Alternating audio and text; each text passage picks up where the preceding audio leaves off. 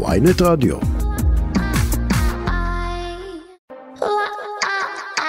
עכשיו בוויינט רדיו, כסף חדש עם צחי שדה. שלום לכם, אתם שוב איתנו בכסף חדש, התוכנית הכלכלית של ynet רדיו, שבה אנחנו מדברים על כל מה שמשפיע על הכיס של כולנו. אני צחי שדה, עורך התוכנית היום הוא דן רבן, והטכנאי שלנו הוא ניל שפירא. ומה יש לנו היום? אחרי החשמל חינם שנעלם בחברת החשמל, גם הקביעות לעובדים הולכת ונעלמת. נשוחח על כך עם סמנכ"ל משאבי אנוש בחברה, שלומי צרפתי. לאחר מכן, נשאל את פרופסור ערן ישיב מאוניברסיטת תל אביב, איך תשפיע בחירתה הצפויה של מנהיגת הימין הקיצוני באיטליה, ג'ורג'יה מלוני, על הכלכלה במדינה. נדבר עם הכתב הכלכלי שלנו, גד ליאור, על הסיבוך שהכינה לנו רשות המיסים ממחיר הדלק, ועם כתבת הצרכנות שלנו, מירב קריסטל, על למה אמזון מציעה עוד יום קניות מיוחד והאם זה שווה לנו. אבל לפני כל אלה, נגידת בנק ישראל לשעבר קרנית פלוג הציגה בריאיון למוסף ממון של ידיעות אחרונות מחקר חדש, עליו היא הייתה חתומה עם uh, עוד חוקרים מהמכון הישראלי לדמוקרטיה, ולפיו החיים בישראל נעשו זולים משמעותית בעשור האחרון. הרעיון הזה והמחקר הזה הכעיס כמובן uh, ישראלים רבים, גם ברשתות וגם uh, ברחוב כנראה, שמרגישים, אם נאמר בעדינות, תחושה קצת אחרת לגבי המצב הכלכלי ויוקר המחיה. וכדי להבין למה בעצם התכוונה קרנית פלוג והאם זה באמת נכון התחושה שלנו, נמצא איתנו על הקו פרופסור דן בן דוד, נשיא מוסד שורש למחקר כלכלי חברתי וכלכלן בחוג למדיניות ציבורית באוניברסיטת תל אביב. שלום לך פרופסור בן דוד. שלום רב. שלום. אה, אז תראה, השאלה הראשונה שלי היא די אה, פשוטה. החיים בישראל באמת נעשו זולים יותר בעשור האחרון? אני לא, אני לא חושב שאפשר לומר שהם הפכו להיות זולים יותר, אבל הרבה מהעליהום על, על ההתייקרויות הוא גם כן לא במקום, וזה לא אומר שהמחירים פה לא גבוהים, אבל צריכים להפריד בין אינפלציה ומחירים גבוהים. Mm-hmm. Uh, מה, ש, מה שדווח הרבה וקיבל הרבה תשומת לב, הם נתונים שמפרסם ה-OECD על הפער uh, במחירים בין ישראל לממוצע המחירים ב-OECD. והפער הזה גדל מאוד במהלך העשור וחצי האחרון. אבל, וזה אבל גדול מאוד, שיעור האינפלציה בישראל נמוך מכמעט כל המדינות uh, ב-OECD. אז איך יכול להיות שהפער בינינו לבינם הולך וגדל והאינפלציה פה יותר נמוכה? והסיבה, ואני חושב שקרנית גם התייחסה לזה, זה התחזקות השקל למעשה. Mm-hmm. מה שקורה כאן זה שפשוט uh, uh, הכל במונחים דולרים או, או של יורו פשוט הופך להיות הרבה יותר יקר. עכשיו, זה לא אומר שהמחירים כאן לא גבוהים, אבל, אבל בלתי אפשרי להסתכל על המחירים בישראל בהשוואה למדינות האחרות בלי לערב למעשה שערי חליפין שמוטים מאוד. אי אפשר להשתמש ביחס כוח קנייה ברמה של קבוצה. אני לא אכנס לטכניקה, אבל אפשר לעשות אה, משהו אחר. זהו, השאלה. השאלה היא באמת, איך מגדירים בכלל יוקר מחיה? איך אפשר למדוד את זה? איך אפשר למדוד את השינוי אה, שקורה במהלך העשור הזה? אז, אז כל מדינה מודדת את יוקר המחיה לפי סל אה, ממוצע אה, אצלה, ואין הרבה הבדלים בין הסלים בין המדינות המפותחות, ו- ו- וזה בדיוק העניין, שההתייקרות של הסל אצלנו היא נמוכה במידה ניכרת מכמעט כל מדינות ה-OECD. הוא לא התייקר, זה לא אומר שהוא לא יקר, הוא פשוט לא התייקר. נשאר אבל אותו מידה. סל במעלה... ב- ב- במרוצת השנים הזאת, זה, זה אותו סל מוצרים, הרי גם המוצרים עצמם השתנו. זאת אומרת, רמת החיים עלתה, והמוצר עצמו אולי הוא לא בדיוק אותו דבר, מה שמודדים.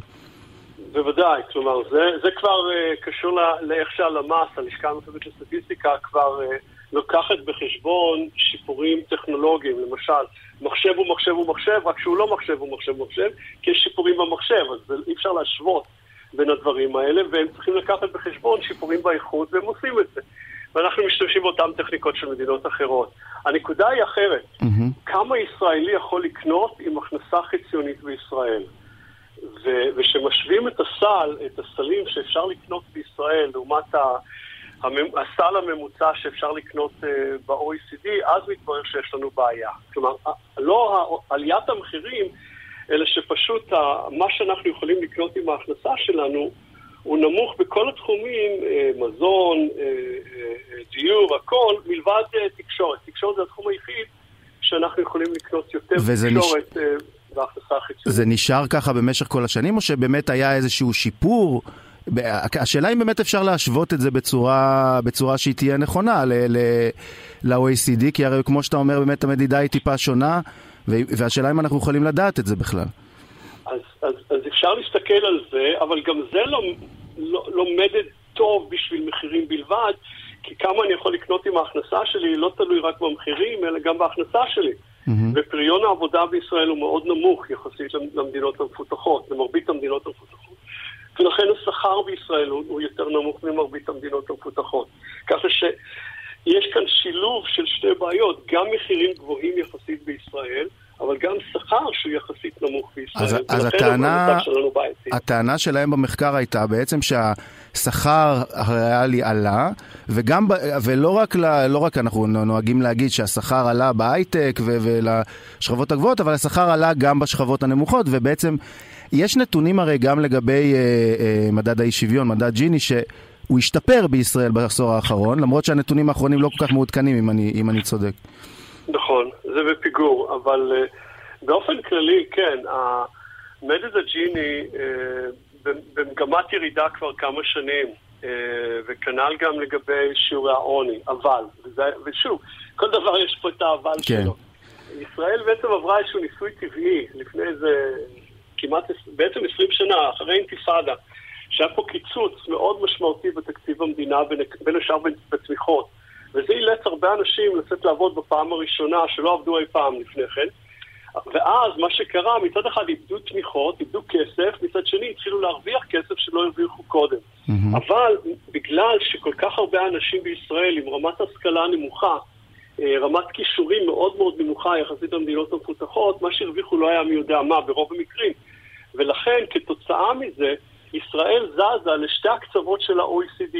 בהכנסות ברוטו אין לנו בעיה של עוני. שיעורי העוני בישראל הם מהנמוכים ב-OECD, כי הרבה אנשים עובדים ולכן הם מעל קו העוני. אבל הם מרוויחים כל כך למעט, כשמסתכלים על הכנסה נטו, הרי איבדו גם את התמיכות, אז שיעורי העוני בישראל הם הגבוהים ב-OECD. כלומר, משהו מאוד אירוני כזה, שאנחנו גם, גם בצד הנמוך וגם בצד הגבוה, תלוי באיזה מדד מסתכלים. זהו, זאת אומרת לא. שזה קצת מעוות בעצם, ולא בהכרח אה, חוסר השוויון פה יצטמצם אה, אה, בשנים האלה, לפי מה שאתה אומר. גם הש... השאלה היא גם, כן. כן הייתה כניסה הרי של חרדים אה, אה, וקצת של גברים חרדים ונשים ערביות לשוק העבודה בעשור הזה, השאלה, גם היא מציינת את זה אגב, שזה גם מה שהרים טיפה את השכר. השאלה אם זה באמת משהו שקורה, הרי אנחנו יודעים שזה לא מספיק. הכניסה הזאת לשוק העבודה, גם בכל הנושא שנוגע לחינוך שהוא קרוב ללבך, אני יודע גם. נכון, כלומר, בוא, בוא נשים את הדברים על השולחן. אה, היה שיפור עד לפני כמה שנים והוא נעצר אצל הגברים החרדים אה, בסביבות ה-60 אחוז, 50 אה, אחוז, סליחה, אה, בשיעורי התעסוקה, אה, אבל, וזה האבל הגדול, לפני 40 שנה חרדים בישראל עבדו, כלומר בגילי העבודה העיקריים, 35-54, למעלה מ-80% מהגברים החרדים עבדו. ואז זה פשוט נפל כמו אבן אה, במהלך אה, השנים, העשורים למעשה, הגיע אל מתחת ל-40 ואז שהתחילו לקצץ בתמיכות, אז יצאו לעבודה. אבל, וזה האבל הגדול שוב, בגלל שרמת ההשכלה שלהם היא כל כך נמוכה, אז פריון העבודה שלהם נמוך, השכר שלהם נמוך, אז לכן הם עובדים, אבל המצב שלהם הוא לא טוב. כלומר, באופן כללי, אה, הם מרוויחים מעט מאוד, ואפילו הדבר הזה נבלם.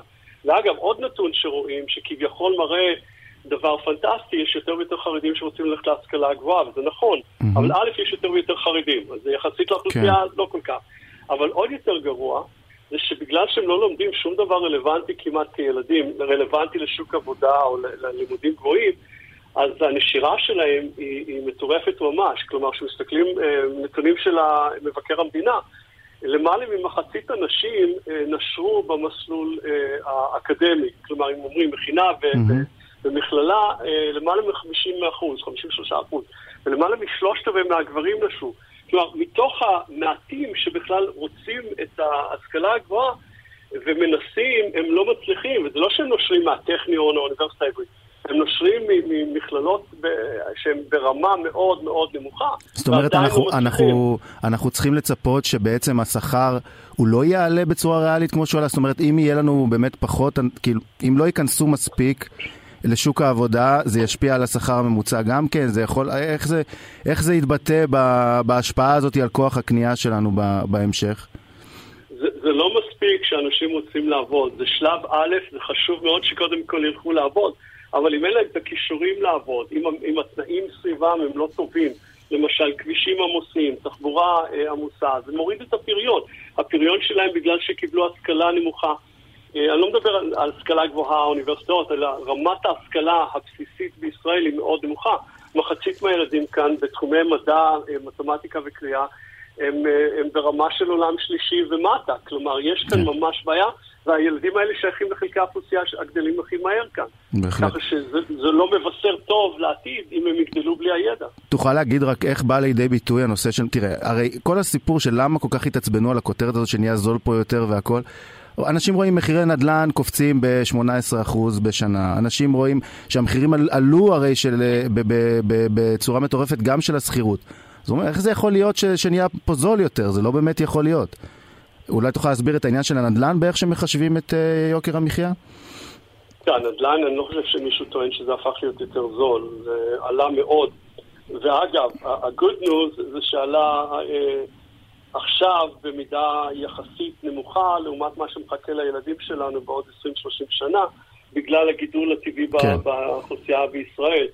כלומר, אנחנו, אנחנו כבר צפופים על הכבישים, בב- בבתי החולים, בבתי הספר, בכל מקום אנחנו צפופים, אבל הביקוש הזה לדיור במדינה בגודל אה, קטן יחסית, במיוחד שחצי מדינה זה מדבר ושטח אש, המצב של הדיור רק הולך להחריף אה, לאורך זמן, גם אם, אם זהו, אז השאלה אם זה בא לידי ביטוי. בכוח הקנייה שלנו בעצם, אם, אם ש, שמודדים את כוח הקנייה, האם מודדים את, גם את כוח קניית דירה, או שמדובר על השקעה בעצם, ואז לא מחשבים את הסיפור הזה בכלל. אז לא, לא מודדים את, ה, את הקנייה, אבל כן לוקחים בחשבון שכר דירה. כן. שכר דירה בדרך כלל משקף את העלייה במשכנתה ודברים כאלה, בגדול, לא, לא במדויק, אבל אה, זה נלקח בחשבון בצורה עקיפה. אה, אז, אז זה כן נלקח בחשבון, ו, ו, אבל המחירים כאן, א', מאוד גבוהים, אבל ב', גם השכר שלנו מאוד נמוך. ו- והדברים האלה, קשה מאוד לגשר ביניהם, שכל כך הרבה אנשים גדלים כאן, שבלי בלי יכולת להשתכר כמו שצריך, אבל עם ביקוש הולך וגובר לדיור. כן. ככה שזה זה לא הולך להשתפר אם לא מתעשרים ועושים משהו בגדול, הש- לא, לא טלאים פה ושם. השאלה אם בעוד עשור יעשו לנו עוד מחקר ויגידו לנו שהחיים פה נהיו זולים יותר, אני לא יודע. אה, פרופסור דן בן דוד, תודה רבה לך על השיחה הזאת. אה, אני, אני חושב שעדיין לא, אנשים עוד לא, עוד לא, לא חושבים שנהיה פה זול יותר, כנראה שגם אתה לא.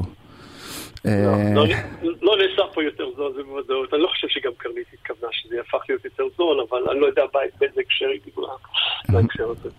תודה, תודה רבה לך פרופסור דן בן דוד, מוסד שורש וכלכלן בחוג למדיניות ציבורית באוניברסיטת תל אביב, תודה לך.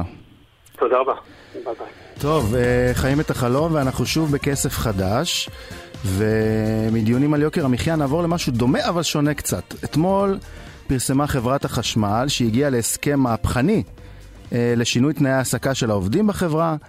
אם עד עכשיו החברה יכלה לגייס עובדים ולהעסיק אותם חמש שנים לפני שהיא הייתה צריכה אם להעניק להם קביעות או לפטר אותם, עכשיו היא תוכל למ- למעשה להעסיק עובדים ארעיים לכמה זמן שתרצה. המשמעות היא שהתמריץ שלה לתת קביעות לעובדים שהיא רוצה לשמור ירד בעצם לאפס.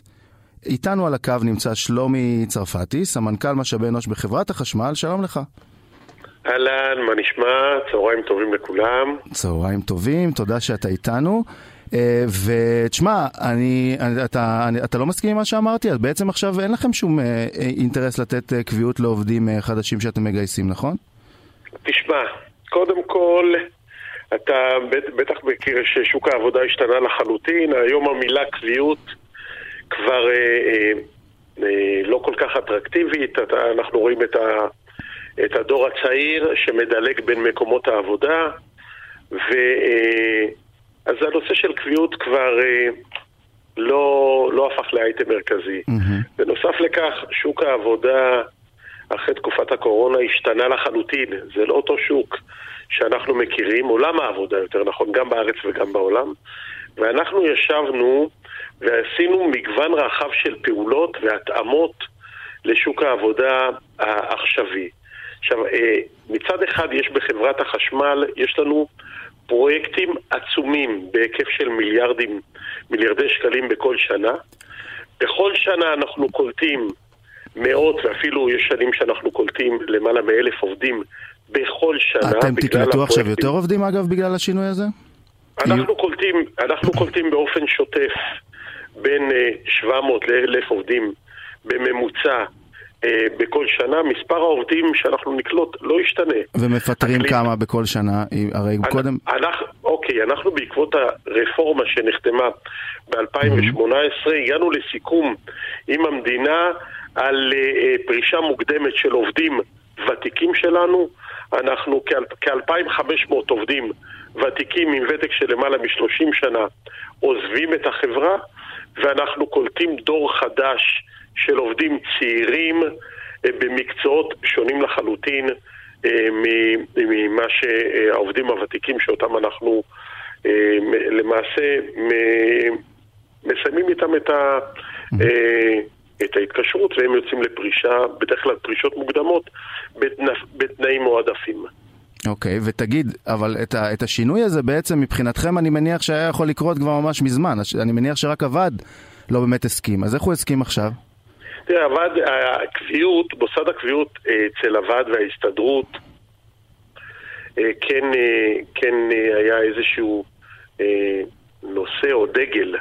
נכון. אבל ארגון העובדים וההסתדרות, אני חושב שמבחינה הזאת אני חייב לציין שיש לנו ארגון עובדים רציני ואחראי, וגם ההסתדרות, והם תראה, גם... בזמן, בזמן הרפורמה עבדתם בערך ביחד מול המדינה עם, עם ארגון העובדים. נכון, אתה צודק. נכון, אתה, אתה צודק, למרות שיש לנו מחלוקות אה, גם אה, עם ארגון העובדים, וגם הפעם היו מחלוקות, ובכל נושא שאנחנו אה, מקיימים דיונים, אבל אנחנו יודעים לסכם. ארגון העובדים גם מבין ששוק העבודה השתנה, וגם ההסתדרות. ונושא הקביעויות, הדגל הזה, הוא כבר פחות רלוונטי בשוק העבודה העכשווי. ולכן mm-hmm. הוא הבין שכדי שנוכל לגייס את כל כך הרבה עובדים מקצועיים במגוון רחב של תפקידים, מהנדסי חשמל והנדסי חשמל, כלכלנים, עובדי מחשוב, ב- ב- ב- למעשה ב- בכל העיסוקים שאנחנו מבקשים בהיקפים הגדולים שלנו, אז אנחנו צריכים להשתנות ולבצע מספר שינויים. אה, גם מספר הקביעויות בהתאם לרפורמה הצטמצם לחלוטין, ואנחנו מדברים על עשרות קביעויות. כמה בכלל אנשים קיבלו קביעות בחמש השנים האחרונות, נגיד באמת מאז, ה, מאז הרפורמה? בשנה שעברה, בכל, בשלושת השנים האחרונות אנחנו הענקנו 150 קביעויות בכל שנה, ואנחנו מעסיקים 3,000 עובדים ארעיים, mm-hmm. למעלה מ-3,000 עובדים ארעיים, לכן... וכמה המתכון... פוטרו אחרי חמש שנים? זאת אומרת שהייתם חייבים להחליט ולפטר במשך הזמן רובם, הזה? רובם, רובם, רובם. רובם פוטרו, היה מצב שעובדים נהדרים, שעברו הכשרות, עובדים מקצועיים מאוד, בגלל ההסכמים הקיבוציים אנחנו נאלצנו לסיים את ההעסקה שלהם או להאריך להם בכל מיני הסכמים אה, מול ארגון העובדים, אה, הסכמים שונים ומשונים, וראינו שאנחנו לא יוצאים מזה. ישבנו עם הארגון, המשא ומתן פה היה אה, ארוך ומייגע. גם עם מספר משברים בדרך, המשא ומתן ארך פה שנה כמעט. בסופו של דבר, כולנו הבנו שאנחנו צריכים לשנות את הראש. אה, תראה, חברת החשמל... מה בעצם ישר... הוועד קיבל תמורת ההחלטה הזאת? בדרך כלל הרי ככה זה עובד, זה, אה, יש איזה תן וקח פה. תראה, גם לארגון העובדים החברה הזאת מאוד מאוד חשובה. לא סתם חברת החשמל תמיד נחשבת כאחד ממקומות העבודה בעשירייה הראשונה, אנחנו מקום עבודה מאוד מאוד אטרקטיבי. הארגון הבין שכדי שנמשיך להיות חברה מובילה, אנחנו צריכים לשנות. ארגון העובדים לא קיבל פה, אני אגיד לך, אני לא רואה פה איזשהו הישג גדול לארגון העובדים, יש פה הישג משותף לחברה, שאנחנו את העובדים הטובים והמומלצים שהחברה אה, שהמנהלים פה אומרים, אותם. אנחנו רוצים לשמר לאורך זמן, ולהימנע מכל הטרטור של קליטה וגיוס ופיטורים, המעגל שהיינו שבויים בו. התנאים שלהם יהיו בעצם בדיוק אותו דבר כמו העובדים הקבועים עכשיו, חוץ מהקביעות מן הסתם? בדיוק אותו דבר, בדיוק אותו דבר. זאת אומרת, אבל הם יהיו חברי ועד לכל דבר ועניין גם כן. אולי בגלל זה הוועד רוצה לקבל עוד עובדים תחת הוועד, אולי זה אחד האינטרסים שלו. אבל גם עובדים ארעיים במסגרת ההסכמים הקיבוציים, הם גם יש להם, הם גם, הם גם אה, משלמים מיסי ועד. כן, אבל עד עכשיו נאלצתם לפטר אותם באמת, אז אולי הם הבינו שאין להם ברירה. לא, אז גם פה, אה, אנחנו, ההסכם הזה מאפשר לנו גמישות mm-hmm. לעובדים שנכנסים להסכם, אנחנו קראנו לו הסכם הרי ממשיך, הוא נותן לחברה גמישות לפטר במקרים של אי התאמה או אה, של ירידה בפרויקטים אה, מסוימים, הוא מאפשר לחברה אה, לפטר בלי הסכמת ארגון העובדים. מהבחינה הזאת זה, אה, יש פה איזשהו אה, הבדל מול עובדים אה, קבועים במנגנון הפיטורים, הוא אה, נותן לנו... הבנתי שהם גם לא יחשבו גמלאים, נכון? נכון, כי אל תשכח שהם כבר לא בפנסיה תקציבית, ולמעשה כל אחד מהם, כל מי שמועסק בחברה בשנים האחרונות למעשה מנהל את uh, uh, קופת הפנסיה שלו באופן עצמאי, וכשהוא מדלג ממקום עבודה למקום, למקום אחר, אז uh, מהבחינה הזאת רק...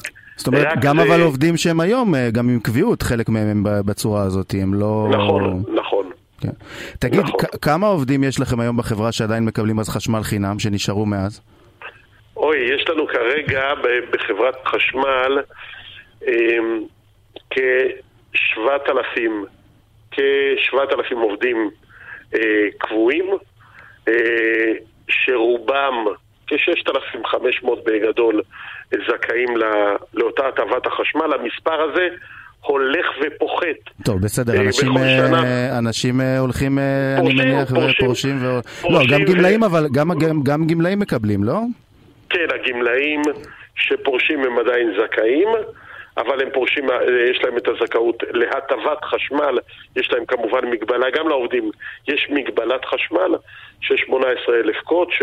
ולאחריה הם משלמים כמוך, ובמקרה שלי גם כמוני, כי אני גם משלם חשמל כרגיל. מה אתה אומר? אז, כן, כי כל העובדים הבכירים בחברת חשמל לא זכאים להטבת כן. החשמל, הם מועסקים בחוזים אישיים. נכון. תראה, כדי, כדי שנוכל לבצע כל כך הרבה פרויקטים חדשניים, אה, כל הנושא של החשמול רכבות וכל הנושא אה, של אה, חשמול, אנחנו עושים תשתית חדשה כן, של קווי, קווי ההולכה והפרויקטים הכי מתקדמים בחברה ובונים במקביל שתי תחנות כוח הכי מתקדמות בישראל כדי שנוכל לשמר את כוח האדם הכי טוב אצלנו זאת המתכונת המיטבית, זאת mm-hmm. מהפכה בחברת החשמל. זה שינוי אופן ההעסקה, ובכלל בחברות, בחברות המשפטיות. ונראה מי, מי יעבור, מי, מי, מי יהיו אחריכם, כי יש עוד כמה חברות שעדיין, אה, שעדיין זה קורה בהן. נכון. Uh, שלומי, אנחנו חייבים לסיים. אה, אוקיי. אז אם אתה רוצה משפט אחרון, אתה מוזמן, אבל אני חושב... שמחתי, שמחתי לשתף, ואני... Uh, גאה בשותפים שלנו פה בארגון העובדים ובעובדים הנהדרים שיש לנו ואנחנו נמשיך ל- לעשות את, ה- את המגה פרויקטים גם בשנים הקרובות אה, תודה רבה לך. בשיתוף העובדים שלנו. תודה, תודה לך רבה לך, שלומי צרפתי, סמנכ"ל משאבי אנוש בחברת חשמל, להתראות. מאה אחוז, ביי, תודה רבה. ביי ביי. ועכשיו שוב, הפסקה מוזיקלית. אוקיי, אנחנו שוב בכסף חדש, והנושא הבא שאנחנו רוצים לדבר עליו הולך לגבול שבין פוליטיקה וכלכלה, אבל לא אצלנו, מעבר לים. במהלך החג התבשרנו שג'ורג'יה מלוני, מנהיגת מפלגת הימין הקיצוני האחים של איטליה, צפויה להפוך לראש ממשלת איטליה, ומעבר למשמעות החברתית והמוסרית של הבחירה הזאת, יש כאן גם משמעות כלכלית, וכדי להבין מהי נדבר עם פרופסור ערן ישיב, שהוא פרופסור לכלכלה באוניברסיטת תל אביב. שלום לך, ערן ישיב. שלום. שלום. Uh, תוכל להסביר לנו מה בעצם העמדות, העמדות הכלכליות של מלוני? העלייה של מלוני היא חלק מעליית הימין באיטליה ובאירופה בכלל, mm-hmm.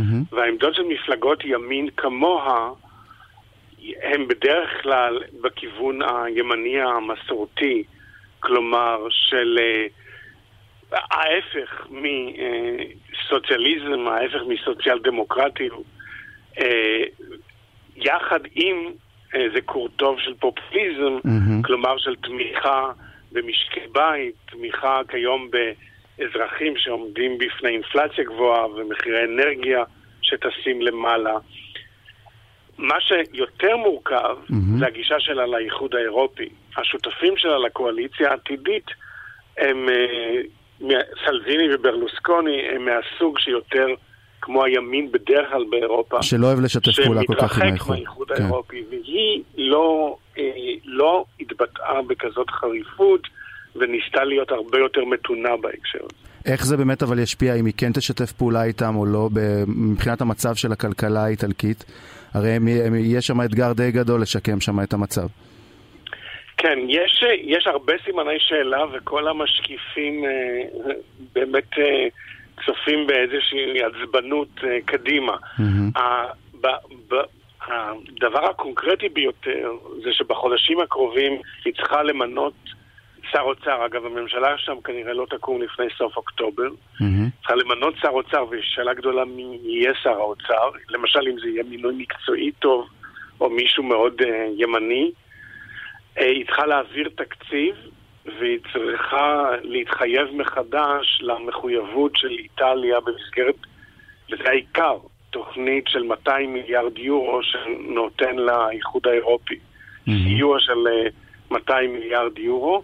והעיקר יהיה איך הממשלה החדשה בראשותה תתייחס לתוכנית האירופית, תשתף פעולה עם בריסל, והאם כן או לא תמשיך את הדרך של דרגי, שהוא ראש הממשלה היוצא. כן. הוא גם היה הנשיא של, ה... של, של הבנק האירופי לפני זה, והיה לו קצת יותר קל, אני מניח, אה, לשתף פעולה איתם בכל, ה... בכל, התוכניות, נכון. בכל התוכניות הקודמות. אה, תראה, לא, לא רק זה, אני רוצה רגע, דרגי, זה אולי הנקודה החשובה ביותר אה, בסיפור הזה. איטליה קיבלה בשנתיים האחרונות הזדמנות יוצאת מן הכלל, בדמות של ראש הממשלה שהוא משכמו ומעלה, במובן זה של אדם רציני, אינטליגנטי, שהיה נגיד הבנק המרכזי האירופי, ולא סתם נגיד של הבנק המרכזי האירופי, נגיד שהותיר את חותמו בכל עולם. הכלכלה והבנקאות המרכזית. אדם שבעצם כמעט במו ידיו חיסל את משבר היורו mm-hmm. ב-2012, בזכות גם התבטאויות וגם מעשים. אז אדם עם אמינות עצומה, מנהיגות עצומה כלכלית, הוא לא פוליטיקאי והוא לא פוליטיקאי כריזמטי. כן, בניגוד אליה בהחלט. אבל הזדמנות יוצאת מן הכלל לשקם את איטליה, לשים אותה על מסלול אה, עלייה על מסלול של שיקום, כמו שאתה אמרת את המילה שיקום קודם, mm-hmm. והאיטלקים אה, במו הריבים הקואליציוניים שלהם והבעיות הפוליטיות שלהם חיסלו את ההזדמנות הזו. והעלו אה, קואליציה שהיא כמעט ההפך הגמור. ממש, והיא גם מבטיחה בעצם לקצץ מיסים, כמו בדומה לליסטרס מבריטניה, שנבח... נכון, שנבחרה נכון. עכשיו. זה, זה יכול גם אה, בעצם אה, להקפיץ את האינפלציה עוד יותר? בהחלט. גם מה, התגובה למה ששר האוצר של איסטרס עשה לפני מספר ימים, הייתה תדהמה בשווקים שמיד הזניקו את התשואות על אגרות חוב של ממשלת בריטניה לגבהים, הורידו את הלירת סטרלינג מאוד לשפל שלא נראה כמותו כבר עשרות שנים, מממ. ודברים, אם הממשלה האיטלקית תלך בכיוונים כאלה, הם אה, עלולים לספוג דברים דומים. יש נושא, נושא ש, שצריך רק להזכיר. איטליה היא חלק מהאיחוד המוניטרי האירופי, היא חלק מהגוש היורו. היא לא מנהלת מדיניות מוניטרית בניגוד לאנגליה.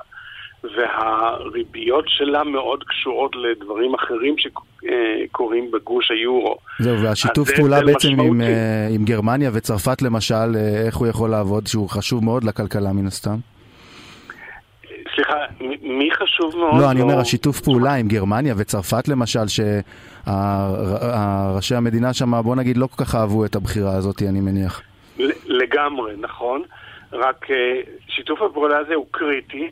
רק אני חוזר על מה שאמרתי קודם, משקיפים מסתכלים בעצבנות, אבל לא בפאניקה, mm-hmm. על הבחירה שלה. כי היא מיתנה את ההתבטאויות שלה, לפחות במסע הבחירות, והיא לא מצטיירת כדמות ימין קיצונית, ולא אמרה שהיא לא תשתף פעולה עם uh, מקרון ושולץ.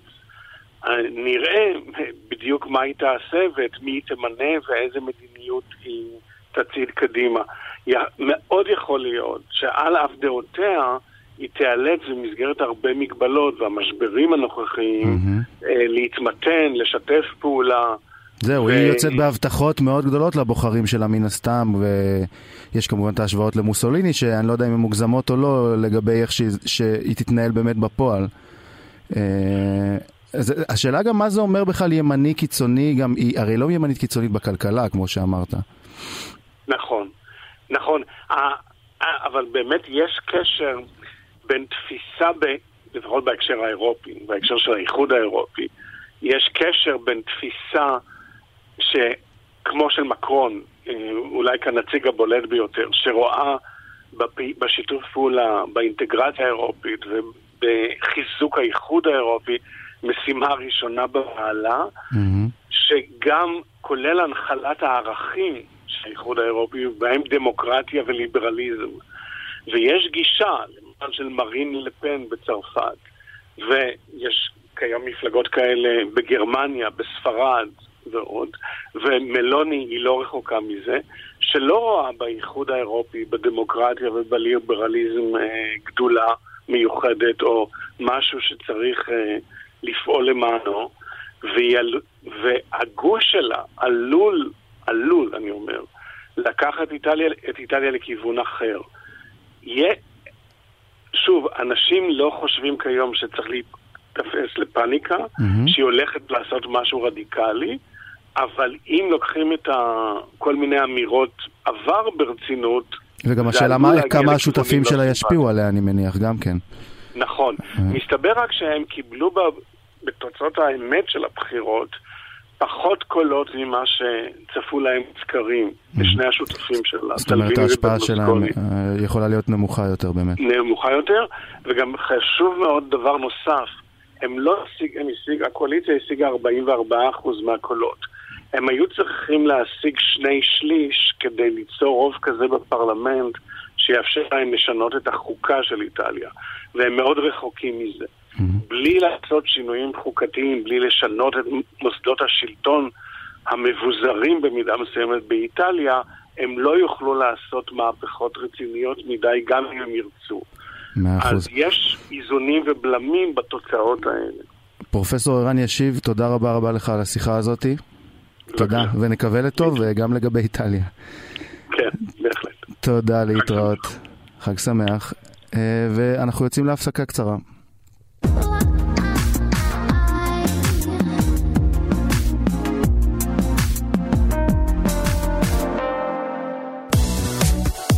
קאדה, בשם הרייטינג, פגעתם לא, אבל זה לא באנשים. בשם, בשם הרייטינג כולם גם באו. עכשיו, כשהיו קטעי צחוקים נורא גדולים, זה חלק מהדבר הזה. הכל קרה בכוכב נולד, כל מה שעושים היום בטלוויזיה. היה שם משהו שהוא מעבר לטלוויזיה, וזה רציתי להראות. מחוץ לפריים עם רן בוקר, חמישי ב-12, ynet רדיו.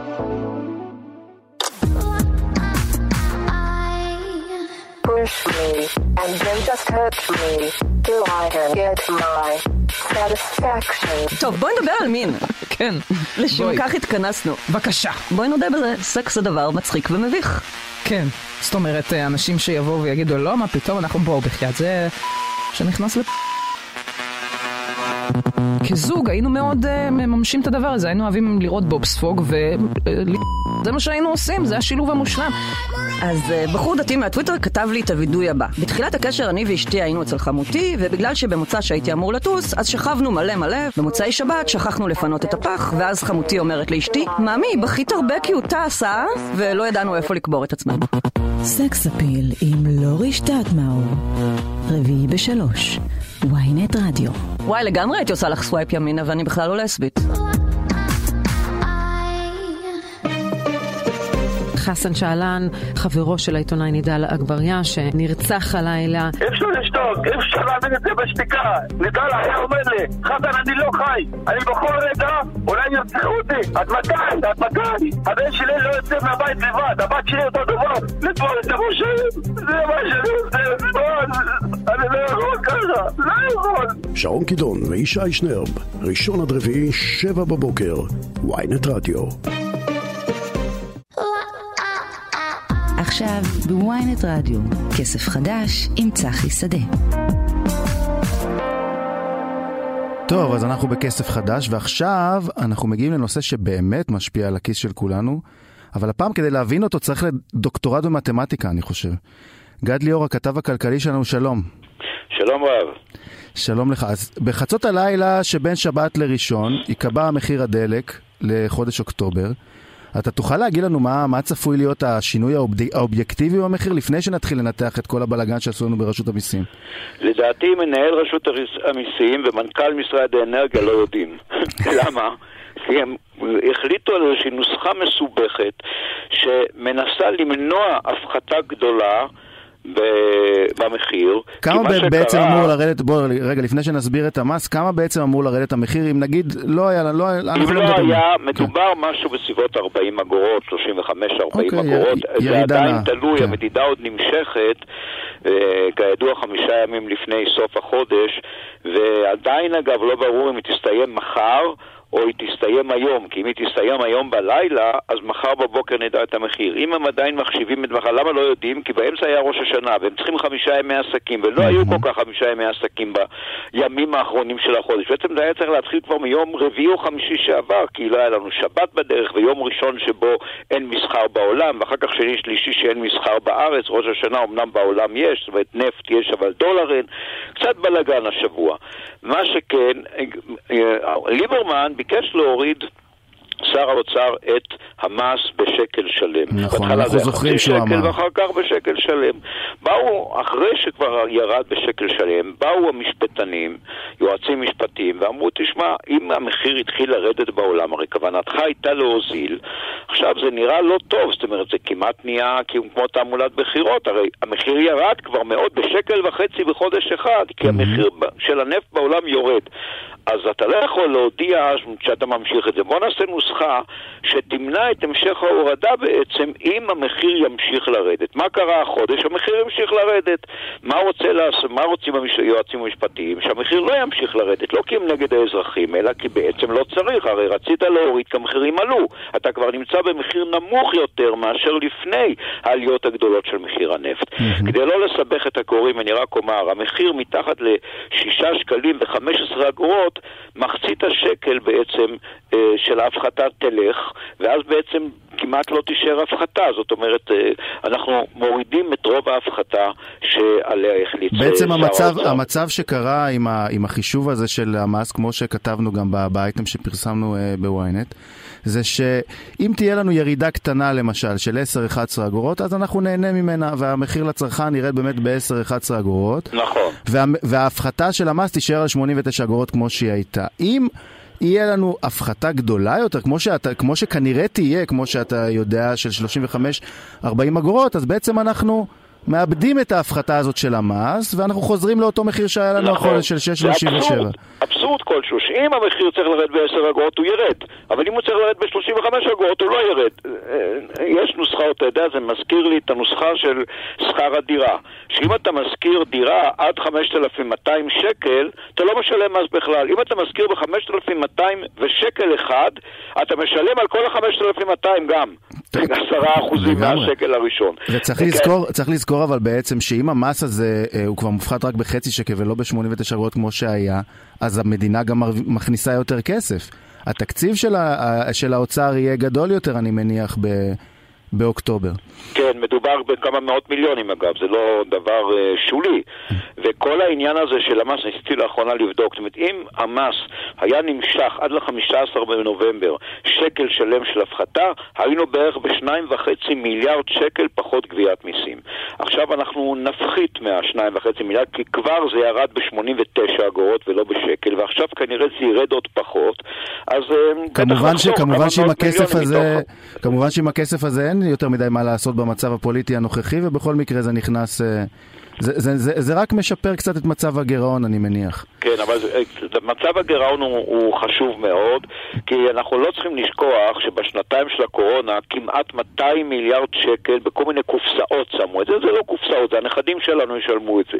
אז uh, אפשר להחזיר חובות בכמה עשרות מיליארדים, לצמצם קצת את החוב, אפשר כמובן להוריד מס, ואפשר אולי סוף סוף להעלות את קצבת הזקנה שלא עלתה כבר חמש שנים, אולי אפילו את קצבת הילדים שעלתה ממש בשקל שניים, ואולי גם לתת אה, לא רק לאנשים החלשים, אלא גם אולי למעמד הביניים איזושהי הנחה במשהו, אולי במס, אולי בעניין אחר, שהם באמת אלה שמשלמים הכל במדינה. הם אף פעם לא, זוכר, לא זוכים לשום הנחה, משלמים מס גבוה, ו- ואין להם הנחות, לא בארנונה, לא בכל מיני. אז אפשר אולי להקל גם פה. צריך לחשוב מה עושים עם הכסף הזה. כמובן, הממשלה הבאה שכולנו מקווים שסוף סוף תקום ממשלה יציבה וטובה שתוכל לעשות טובה, הכוונה שתוכל לעשות דברים בתחום הכלכלי בלי להתפרק אחרי כמה חודשים. נכון, נכון מאוד.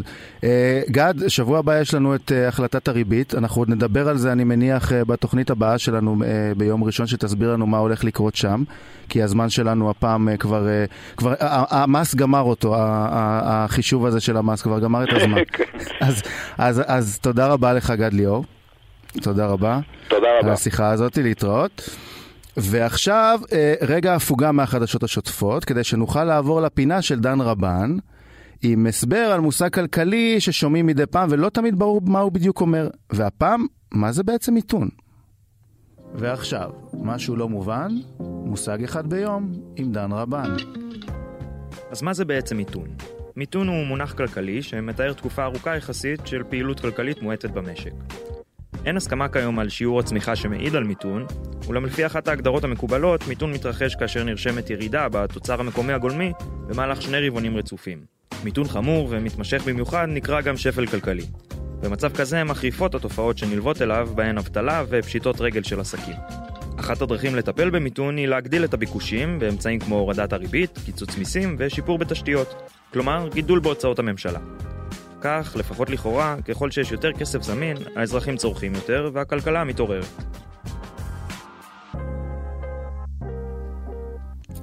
טוב, אז uh, תודה לדן על ההסבר המלומד, ואחרי שהבנו מה זה מיתון ולמה כשהוא מגיע הצריכה מצטמצמת, נשמע קצת על מי שמנסה לגרום לנו לקנות כמה שיותר ומה צפוי לנו בעניין הזה בחודש הקרוב. מירב קריסטל, כתבת הצרכנות שלנו, שלום. היי, שלום. היי מירב. אמ, אז אנחנו בעצם עכשיו לקראת חודשי הקניות אה, של אוקטובר ונובמבר, חודשי המבצעים יותר נכון, אולי ימי המבצעים, ואמזון כבר הודיעה לנו שהיא מתכוונת לעשות עוד פריים uh, דיי. נכון. למה זה קרה בעצם? למה הם עושים את זה פעם ראשונה? אמ, קודם כל אני חושבת שהרבה פעמים, זו סיבה מאוד פשוטה, שאולי חוזרת כל שנה והם שמו לב אליה יותר ויותר. אנשים עושים מנוי, ואז מבטלים אותו אחרי הפריים דיי, כי mm-hmm. פריים זה מנוי לאמזון בעצם. זה בדרך כלל uh, ביולי, זה... נכון? כן, שנגיד רק איזה... בדיוק. כן. Um, הם כל שנה מכריזים על איזשהו תאריך, uh, שבדרך כלל בסביבות יולי, ובעצם אנשים הרבה פעמים מתנתקים, בטח ישראלים, כן? שעושים את זה רק uh, בשביל המבצעים, ופעם ראשונה שאתה, שאתה עושה את המנוי הזה, חודש הראשון הוא חינם, אז בכלל משתלם לעשות את זה, והם רוצים, זו תחושה למנויים ששווה להיות מנוי כל השנה. Mm-hmm. זה עולה כסף uh, כל חודש כמובן. ודבר שני, זה, יש איזושהי האטה במכירות, אתה יודע, הקורונה הייתה איזשהו שיא, וגם mm-hmm. מצד שני היו גם כל מיני מחסורים, אז היו כאלה תקופות תנודתיות, והם רוצים uh, להאיץ את המכירות. וגם כמובן להקדים את, ה, את הבלגן של נובמבר. זאת אומרת... מה צפוי לנו בעצם בנובמבר? בואו נזכר, כל פעם, כל שנה אנחנו uh, שוכחים uh, מחדש את השטף בדיוק. הזה. זהו, יש את ה-11 בנובמבר, שזה יום הרווקים הסיני. שגם אתרים אמריקאים נותנים לו fight, אה, ואתרים באירופה, ויש את, אה, את Black Friday ואת Cyber Monday. בקיצור, כל חגיגת הקניות, וזה נמשך גם בתוך דצמבר, כי בדצמבר יש את ה Christmas, את חושבת. שהשנה יהיה לנו מבצעים יותר שווים מבדרך כלל, בגלל שאולי יש האטה במכירות, הם מנסים למכור יותר, וכמו אמזון, או, ש... או שלאו דווקא? לא יודע איזה מוצר. תראה, למשל, לאמזון, היתרון שלה הרבה פעמים ב... בימים האלה, שהיא נותנת, יש לה את המוצרים שלה שהיא מייצרת, כמו הקינדל והטאבלט של הפייר, יש לה טאבלט לילדים מאוד נמכר, יש לה כל מיני מוצרים שהם שלה. אז גרסאות חדשות, ברור ש... אוקיי, יהיה לה מבצע, אבל הן יקרות, זה לא הוזלה. אה, האם יהיו הוזלות יותר עמוקות? תלוי. שוב, בדגמים החדשים לא, אה, ובמוצרים שיש בהם אולי עדיין מחסור. אה, אם יש כאלה עדיין אז לא, אבל אה, יכול להיות שיהיו הוזלות יותר עמוקות. גם ה... אה, יש מטבעות עכשיו שהן בשפל, אנחנו יודעים נכון. שיש אמזון לא רק בארצות הברית, גם... אומנם הפריים דיי למיטב ידיעתי הוא רק בארצות הברית, אבל יש לנו עוד אמזונים שחוגגים הרבה פעמים את חגי הקניות, ואז יש לך את היורו שהוא בשפל ואת הפאונד. אה, אז כן, אז יכול להיות שבזכות השחיקה בשערי המטבע יהיו מבצעים יותר טובים. מה שבטוח זה שאם אתה תקנה את ה... את... לא, לא מדברת על פיצ'יפקס כזה, שזה אפשר לקנות כל חודש, אלא איזושהי קנייה מעניינת. אה, באוקטובר יכול להיות שפחות תקנה בנובמבר בשאר האתרים. אז אה, יכול להיות שלשם הם מכוונים, שהם מכוונים לה- להסיט את, את, ה, את הקניות לאוקטובר, אבל יכול להיות שהם גם רוצים אה, טרללת בשלושת החודשים האלה. כן, אה, כנראה. כנראה, מנסים, אני מניח, טוב, ב, אם אה, יש ירידה במכירות ויש האטה ויש... אה, אז, אז השיאים שהיו בשנים הקודמות, אני מניח שלא יחזרו הפעם בהיקף של המכירות. אי אפשר לדעת, אי אפשר לדעת, תלוי איך מודדים את זה. כמותית או כספית, תלוי, אם, אם, אם מודדים כספית, לפעמים, אתה יודע, ש- שעליית המחירים עולים ואז זה נראה כן. כי, בדיוק, שקונים יותר. ולפעמים, אתה יודע, אנשים פשוט אה, מתמכרים לקניות אונליין, אז יכול להיות ש... שהמחירים עולים, אבל עדיין הם יקנו יותר בגלל שהמבצעים האלה נורא מושכים. זאת אומרת, גם בין, אם בן אדם לא קנה באמזון איזה חודשיים, ופתאום הוא שומע שיש את הפרנדר, בוא נראה מה יש שם. בוא נעשה סל. בוא נראה אני, אם אני אוהב גאדג'טים, אם אני רוצה לקנות צעצועים לילדים, אני מחפש. מחפש מה לקנות, טוב, יש מבצע. כן, ברור. כמו שאתה הולך לאילת, אז תמצא משהו לקנות, כי חייבים, אתה באילת, חייב לקנות, זה שווה, מע"מ. זה שווה, כן, אז למה לא? אבל, אבל אם אתה לא חייב, נכון. לפעמים סתם קונים, אז, אז הרבה פעמים חגי הקניות האלה זה סתם קניות. טוב, אבל, אנחנו, אה, אנחנו סומכים עלייך ש, שתעשי לנו את, ה, את, ה, את המדריך כמו כל שנה, מה כדאי ומה לא כדאי, ואיפה הדילים הכי שווים באמת. אה, וזהו, תודה רבה רבה לך, מירב, על השיחה הזאת. תודה. תודה. טוב, אה, אז בזאת אה, הסתיימה התוכנית שלנו להיום. אני צחי שדה, דן רבן הוא העורך של התוכנית היום, ניל שפירא היה לביצוע הטכני. אחריי יואב רבינוביץ' ודודו ארז, וביום ראשון יהיה כאן רועי כץ. שיהיה לכם אחלה סופש והמון כסף חדש.